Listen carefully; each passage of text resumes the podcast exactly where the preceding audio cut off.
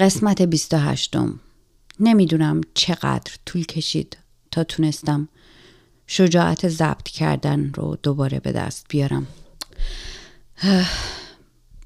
قسمت 27 ظاهرا خیلی کسا رو آزرده کرده بود. همچنین من. دلم نمی‌خواد کسی رو غمگین کنم مخصوصا کسانی که منو می‌شناسن و براشون روح من زندگی من و تاریخچم اهمیت داشته و این داستان غمگین و این داستان زندگی از دست رفته باعث میشه که آزردشون بکنه خیلی احساس خوبی نیست. متاسفم ولی چون تصمیم گرفته بودم و با هدف خواستم این کار رو به اتمام برسونم اجازه به هم بدین که تمومش کنم. سعی می‌کنم سریعتر جمع جورش کنم. سعی می‌کنم که خیلی به جزئیات بسنده نکنم یا باور کنید تا حالا چیزی ازش نشنیدید. این فقط قسمت های کوچیکی بود و یک حاشیه بود از چیزهایی که یادم می اومد نه اینی که بگم زندگی من همش بد بود. من آدم قوی بودم و هستم که تونستم با هر شرایطی توی هر مملکتی که بودم خودم رو محکم شادمان و مثبت نگه دارم. اینها قسمت هایی است که باعث شد که من قوی تر بشم و داناتر بشم. و باور کنید الان که اینجا نشستم در تنهایی دارم صحبت یا دل گفته های خودم رو ضبط می‌کنم. یک انسانی هستم که فکر می‌کنم به اندازه خیلی خیلی زیاد تجربه داره. ای کاش می‌تونستم برگردم و از نو همه چیز رو دوباره شروع کنم. قسمت 27 به اونجایی رسیدم که شاید یادتون بیاد که برای بار دوم من حامله بودم و در واقع میسکرج یا باور کنید کلمه فارسیشو نمی‌دونم. بچه به حال در شکم من از بین رفته بود و چند روزی صبر کردن و متاسفانه تکه های اون دف نشد و مجبور شدن که من رو عمل بکنن و رفتم زیر عمر بیهوشی و این دفعه دومی بود که من تقریبا توی سه سال بیهوش می شدم دفعه اول به خاطر قده ها یا ناجلایی که توی گردن من و زیر دست من به وجود اومده بود و به هیچ وجه هم درست نمی‌شد و هیچ کس هم نمی‌دونست که دقیقا چیه. تصمیم گرفتن که دکترها برش دارن و بایاپسیش بکنن و خب خدا رو شکر یا نمی‌دونم حکی نتیجه بدی نداشت و چیز بدی نبود. و این دفعه دوم بود که من می‌رفتم زیر عمل جراحی برای خارج شدن موجود کوچولویی که شاید می‌تونست زندگی من رو به شکل دیگری تغییر بده. خانه آمدم خانوادم اونجا بودن و مادر پدر و خواهرم دیگه کاملا مستقر شده بودن در آمریکا و مادر پدرم جای کوچیکی داشتن که خیلی نزدیک به خانه ما بود. خانه ای که بعد از از دست دادن منزلمون اجاره کرده بودم. خانه بزرگ و زیبایی بود پر از پنجره های روشن و بزرگ و درخت های اناری که کاشته بودم. هر روز بزرگتر می شدن و قشنگتر می شدن و گلای قرمزشون من رو یاد خونه مینداخت من رو آرام ترم می کرد چون یک جوری همیشه به ریشه هم وصل بودم. همیشه برام اون چیزهایی که توی ایران دوست داشتم با خودم با تیکه تیکه وجودم حمل کرده بودم. سعی می کردم به بدی ها و خاطرات گذشته فکر نکنم و سعی کنم با اتفاقاتی که در اون زمان داشت می افتاد به بهترین نحو به اون جوری که فکر می کردم درسته بجنگم و باهاشون روبرو بشم. و سعی می کردم تمام تلاشم این بود که کمترین صدمه رو به خانوادم پدر و مادر و خواهرم بزنم و حتی همسری که دیگه کم کم دوستش نداشتم. همسری که دیگه کم کم اون دوست داشتنها و تحمل کردنها داشت از اونجا به بعد تبدیل به تنفر می شد و وحشت من همیشه توی زندگی همون بود که این عشق تبدیل به یک تنفر نشه و در جای دوستی بمونه. ولی متاسفانه همسری که نمی‌فهمید جایی برای دوستی نمی‌تونست دیگه باقی بذاره چون می‌خواست من رو به عنوان یک عروسک به عنوان یک مادر به عنوان یک آشپز به عنوان یک کیسه بوکس به عنوان یک گاو شیرده یا به عنوان یک کسی که می‌تونه همه کار رو بکنه ولی در این حال کیسه یا اون سنگ صبور اون هم باشه. من رو می‌خواست برای خودش نگه داره.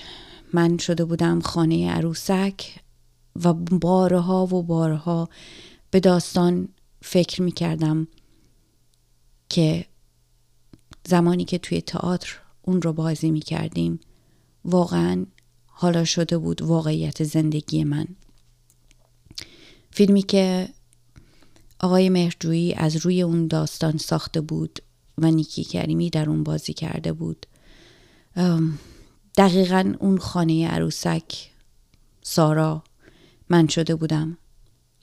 مریم سارا و street name desire یا هر, یا اصلا با شده بود برای من تئاتر زندگی من که به عنوان یک دلقک صورت خندون خودم رو نگه دارم همه رو شاد بکنم به هیچ کسی غم و غصه هامو نشون ندم.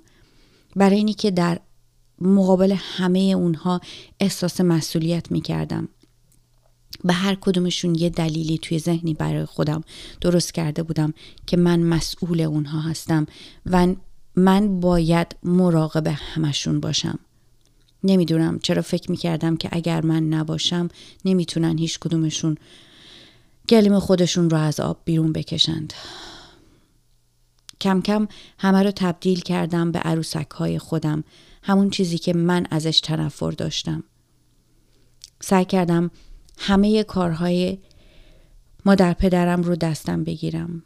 کنترل زندگی رو از دستشون گرفتم و فکر می‌کردم که دارم بهشون کمک می‌کنم. چون فکر می‌کردم اینجا در کشور غریبه واقعا احتیاج به کمک دارن. در حالی که چنین نبود. در حالی که خیلی کسایی دیگه بودن که توی این مملکت اومده بودند و راه خودشون رو یاد گرفته بودن حتی در سنین بالا.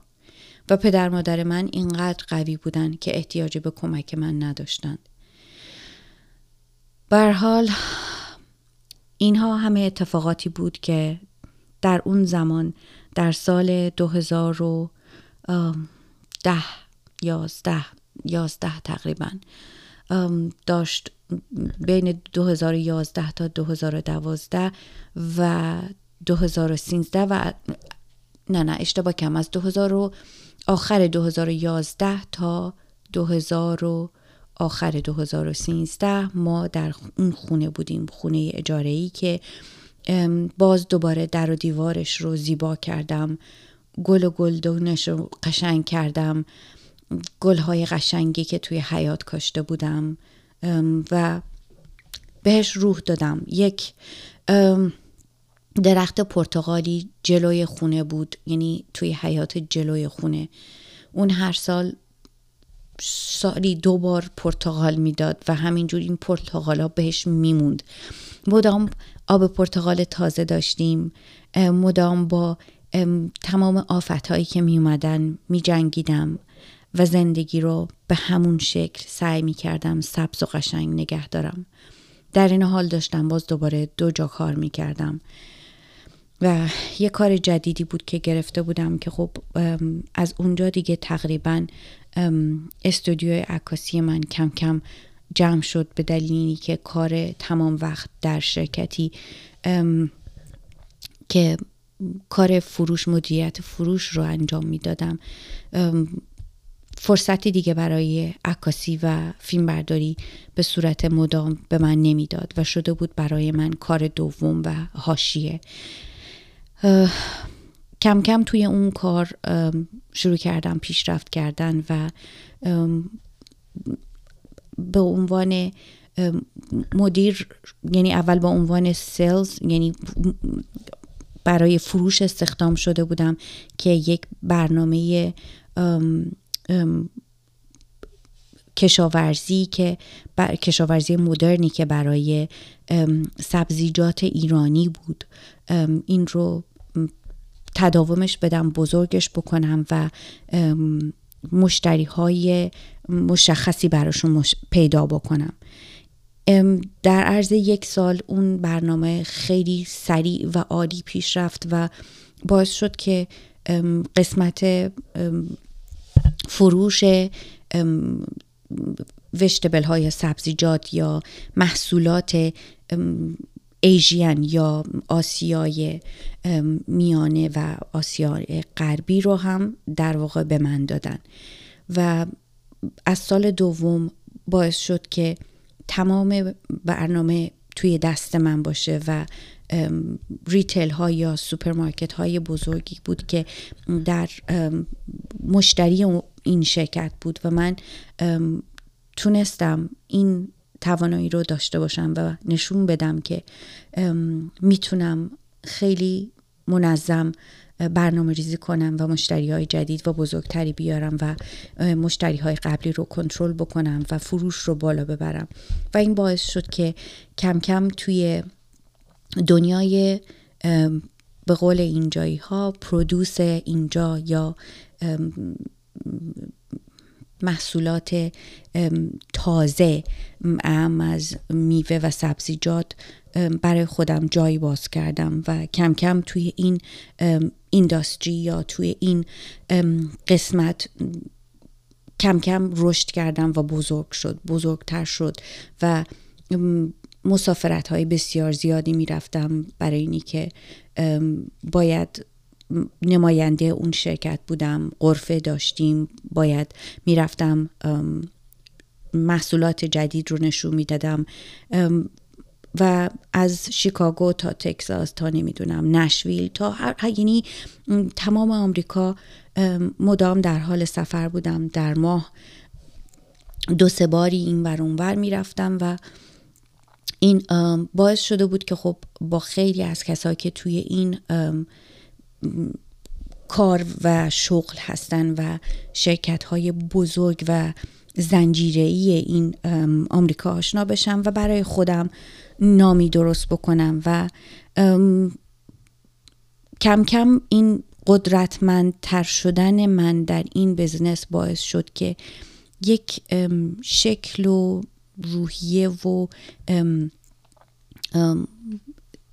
سیستم تازه‌ای در ذهن من به عنوان یک فروشنده به وجود بیاد. چون هیچ وقت برای من به عنوان فروشنده من هیچ وقت خودم رو نمی‌تونستم ببینم. همیشه خودم رو در کارهای هنری خبرنگاری روزنامه نگاری و فقط توی این دنیا آرزون بود و اهدافم بود و هیچ وقت فکر نمی کردم که برنامه یا هدفی داشته باشم که بتونم به عنوان یک مدیر فروش جایی برای خودم باز بکنم و مطرح بشه. اسمم جایی. ولی این اتفاق افتاد و یک ذره یک ذره برای خودم هم این تغییر خیلی عجیب و غریب بود. چون متوجه نشدم که چطور توی این چرخه تابیدم و شدم انسان دیگری و شدم شغلم و شکل شغلم کاملا عوض شد و همینجور که گفتم عکاسی و فیلم برداری شد شغل دوم من. شاید بسیار زیاد کار خبرنگاری یا نمی‌دونم نویسندگی یا کامیونیکیشن یا خدایا به فارسیش ارتباطات عمومی باعث شد که من خیلی در این کار موفق بشم. به دلیلی که با همه راحت بودم. خیلی سریع با هر چیزی خیلی علمی برخورد می‌کردم. اعداد و ارقام برام چیزی نبود و خیلی راحت می‌تونستم راجبشون صحبت بکنم و در این حال کارهای marketing یا تجاری یا درست کردن bag ها یا design ها و همه اینا مجموعه ای بود که کارایی بود که من بلد بودم. عکاسی بلد بودم فیلم برداری بلد بودم. همه اینا رو گذاشته بودم توی یک basket و همش داشت دست به دست همدیگه می‌داد و من رو توی اون کار به هم پیشرفت و سرعت می‌داد. و خب بسیار زیاد من کار عکاسی زیاد می کردیم برای کارهای marketing و کارهای تجاری و تبلیغات و خب در این حال این باعث شده بود که یک نقطه مثبت دیگه هم برای من باشه که خب اینا همه نقاط مثبتی بود که فکر نمی کردم که توی اون واولایی که توی زندگی دارم بتونه موردی باشه که من رو قویتر و خوشحالتر بکنه و همیشه فکر می‌کردم که باید مدافع زنان باشم. همیشه فکر می‌کردم که باید فیلم های مستند بسازم و بتونم داستان زنان رو بهشون نشون بدم بهشون بگم که چقدر قوی هستن. ولی متاسفانه خودم در جایی بودم که ثابت نکردم که اون قدرتی که فکر می کردم رو دارم. البته این رو فکر نکنید که من آدم ضعیفی بودم. راهی که انتخاب کردم راه بسیار طولانی بود. همیشه زن قوی بودم همیشه دختر قوی بودم.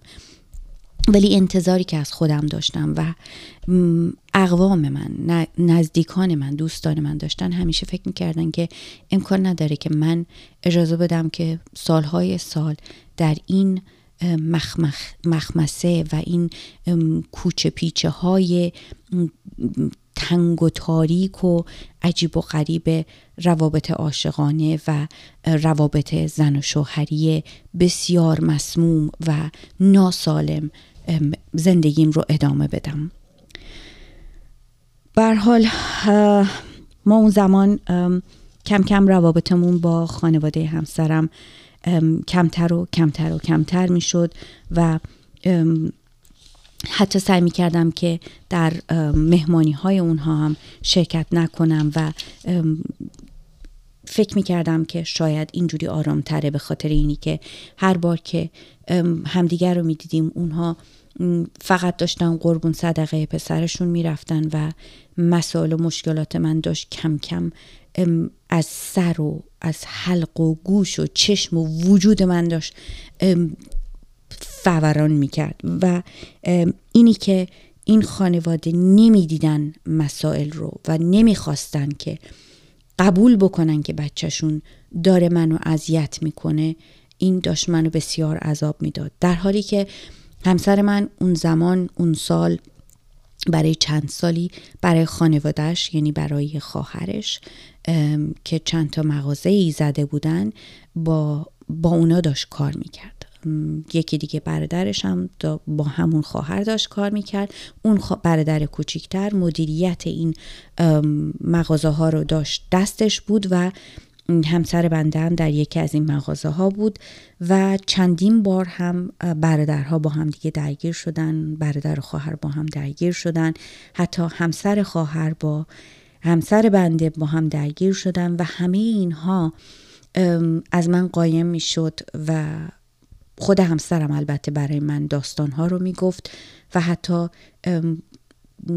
یکی دو بار که با برادرش با همدیگه فیزیکلی درگیر شده بودن و باعث شده بود که خودش بخوره زمین و یه نمی‌دونم جلوی پاش چی شده بود زخم شده بود تا یک عالم وقت زیر زانوش زخم شده بود. و خب متاسفانه مادرش و پدرش خواهرش برادرش هیچ کدوم این قضایا رو ندیدن و فقط زمانی که من اعتراض می کردم من آدم قرقرویی بودم و با حرفهای من می جنگیدند با خانوادم می جنگیدند حتی اینقدر شیطنت مادر و خاله ایشون در خانواده هایی که ما بینشون بود انجام دادن پشت سر من و این داستان بسیار غمانگیز غمانگیزتر و متعفنتر شد. در حالی که خود یکی از این خانواده خودش با بچه های خودش مشکلات بسیار اساسی داشت و یکی از بچه ها واقعا مسئله حاد و مشکل روحی بدی داشت. ولی تمام اینها رو نادیده می گرفتند و هیچ بار و هیچ بار این خانواده تلاش برای دیدن روانشناس یا روانپزشک و تقبل یا قبول اینی که در خانوادهشون مسائلی هست. این چنین جدی نبود و هیچ کمکی به خودشون نکردن و به بچه هاشون هم نکردن. حال زندگی خودشونه و ولی وقتی که از خطشون پاشون رو فراتر میذاشتن و برای من تصمیم می گرفتم و برای من برنامه ریزی می کردم و اطراف حرف هایی پخش می کردن یا حتی به سر کار من زنگ می زدن یا داستان های عجیب و غریب متعفنی که دلم نمی‌خواد راجبش اینجا صحبت بکنم چون واقعا خودم حالم بد میشه. ولی شما احتمالا می‌تونید خیلیاش رو حدس بزنید چون همه کارهای زشت آدم ها وقتی که کارهای زشت می‌کنن شکلاش فرق می‌کنه ولی ته تهش جوابش و نتیجهش یکیه. متاسفانه آدمایی که اینجوریان وقتی که میخوابن تنها به مشکلات دیگران فکر می‌کنن.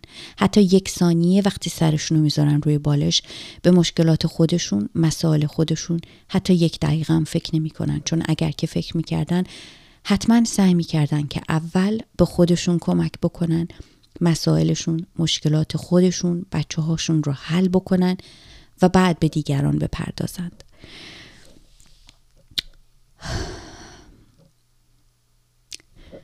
یادم نمیاد یک دفعه مادر همسرم زمانی که من واقعا سر این موضوعی خیلی خیلی حالم بد شده بود و تماس گرفتم بهش و ازش خواهش کردم که به داد من برسه. همسرم داشت شدیدن ماریجوانا استفاده می‌کرد. البته گفتم قبلا الان یه مسئله بسیار عادی و کاملا معمولی شده چون قانونی شده. ولی در اون زمان این مسئله کاملا عادی نبود و برای من هم من حتی اگر قرار بود با کسی ازدواج بکنم یا عاشق کسی بشم که سیگار هم می‌کشید این اتفاق نمی‌تونست بیفته. چون یکی از خط قرمزهای زندگی من بود. و متاسفانه همسر بنده هیچ وقت این مسئله رو به من نگفت و همیشه هم انکار می‌کرد. و بعد از اون داشت کم کم الکل بهش اضافه می‌شد و چیزهای دیگه که من هیچ وقت نفهمیدم چه چیزهای دیگه هستش. چون حال و احوالاتش وقتی که دگرگون بود واقعا خودش نبود. شاید به اون پناه می برد که آرامش بکنه چون مسائل و مشکلات دیگه ای داشت. ولی اینا راه حل زندگی ما نبود. اینا زندگی دو نفری ما رو آروم نمی کرد و فقط مشکلاتمون مال خودمون نبود. مال مادر پدر و خواهر منم بود. کم کم به قدری دخالت در زندگی مادر پدر من و خواهر من همسرم داشت انجام می‌داد و می‌خواست نفوذش و چنگال های تیز و کثیفش رو توی زندگی خواهر من فرو بکنه و همون کنترلی که روی من می‌خواست داشته باشه روی خواهر من هم داشته باشه و فکر می‌کرد که همه ما رو متعلق بهشونه. یعنی تعلق به یعنی ماها مال اونیم یعنی اسبابازی های اونیم. زمانی که این احساس داشت کم کم قوی می‌شد دیگه اونجا بود که من دیگه دیگه نتونستم تحمل بکنم. و بهترین اتفاقی که می‌تونست بیفته این بود که صاحب خانه که اجاره کرده بودیم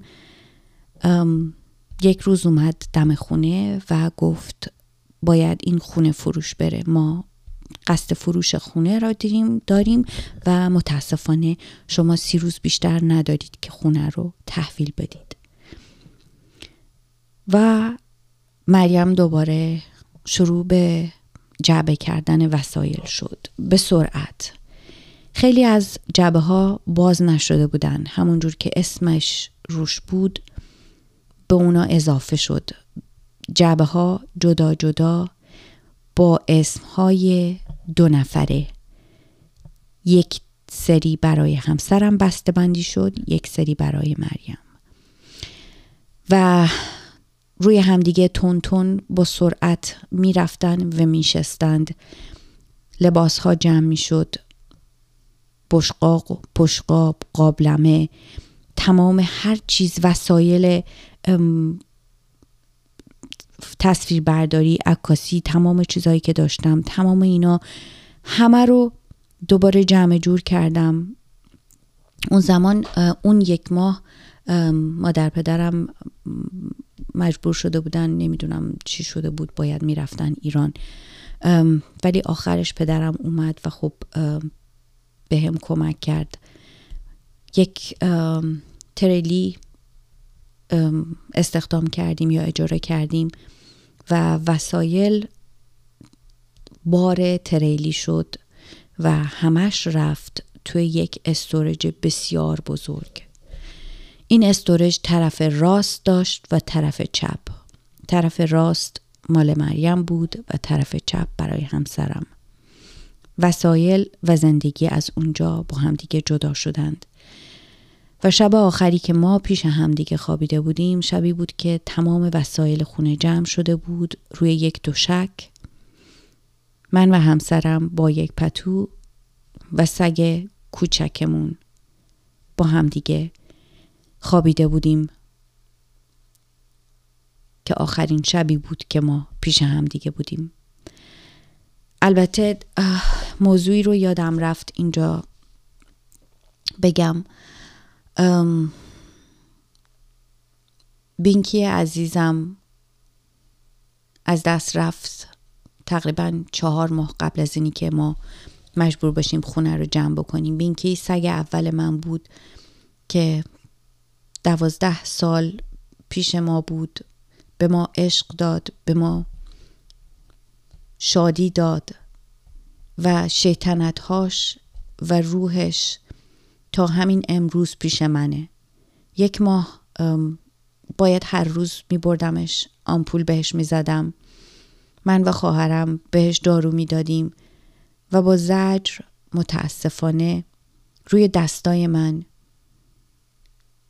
جونش رفت و روحش پرواز کرد و اون روح قشنگش و اون خاطراتش همیشه میون ما موند. برای همین سگ دوم که اسمش لاکی بود و دختر اون بینکی که اون موقع چهار سالش بود فکر می‌کنم یا پنج سالش بود.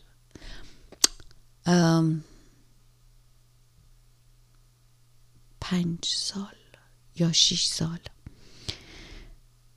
زمان خیلی عجیب و غریبه.